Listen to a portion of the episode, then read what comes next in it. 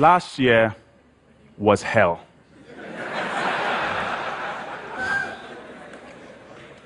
It was my first time eating Nigerian jollof. Actually, in all seriousness, I was going through a lot of personal turmoil. Faced with enormous stress, I suffered an anxiety attack. On some days, I could do no work. On other days, I just wanted to lay in my bed and cry.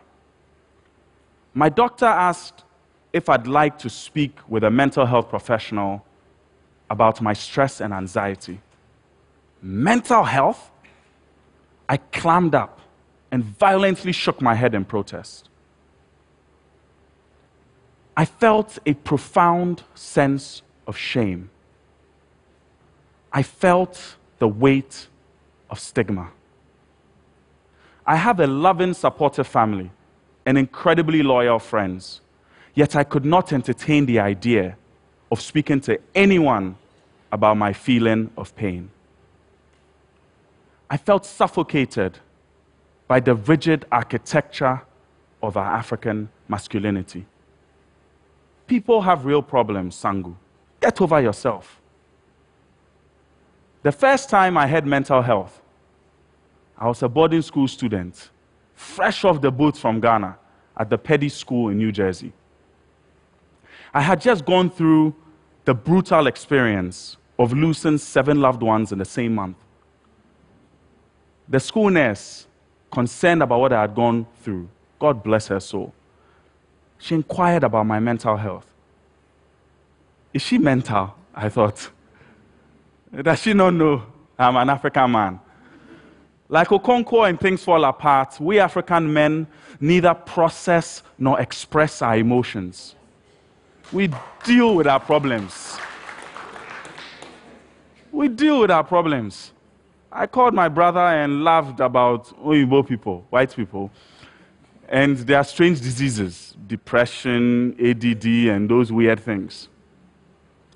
Growing up in West Africa, when people used the term mental, what came to mind was a madman with dirty, dreadlocked hair, bumbling around half naked on the streets. We all know this man. Our parents warned us about him. Mommy, mommy, why is he mad? Drugs. If you even look at drugs, you end up like him.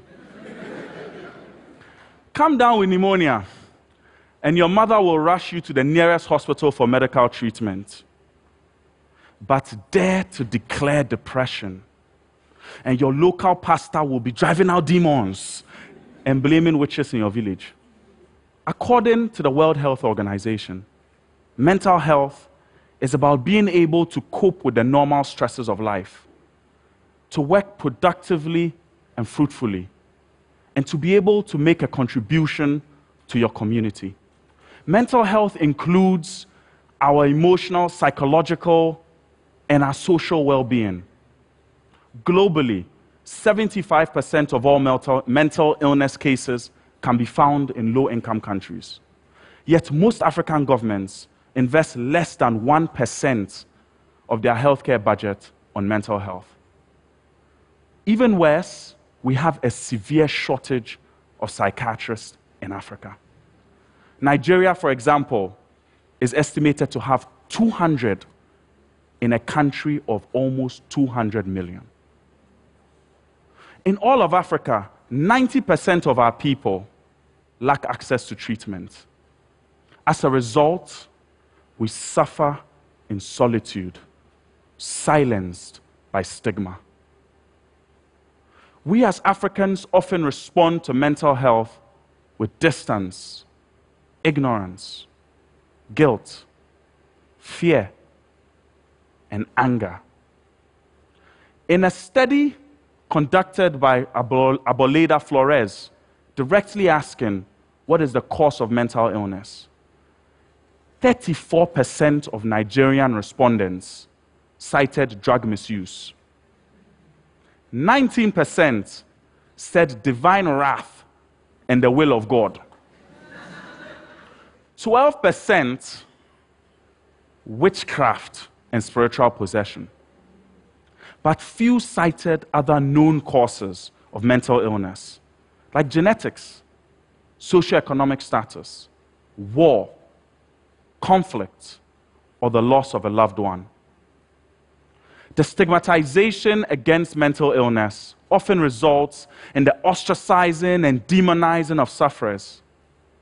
Photojournalist Robin Hammond has documented some of these abuses in Uganda, in Somalia, and here in Nigeria. For me, the stigma is personal. In two thousand nine, I received a frantic call in the middle of the night. My best friend in the world, a brilliant, philosophical, charming, hip young man, was diagnosed with schizophrenia. I witnessed some of the friends we'd grown up with recoil. I heard the snickers. I heard the whispers. Did you hear he has gone mad? He started talking derogatory, demeaning commentary about his condition, words we would never say about someone with cancer or someone with malaria.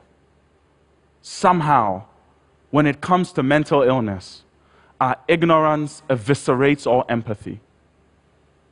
I stood by his side as his community isolated him, but our love never wavered.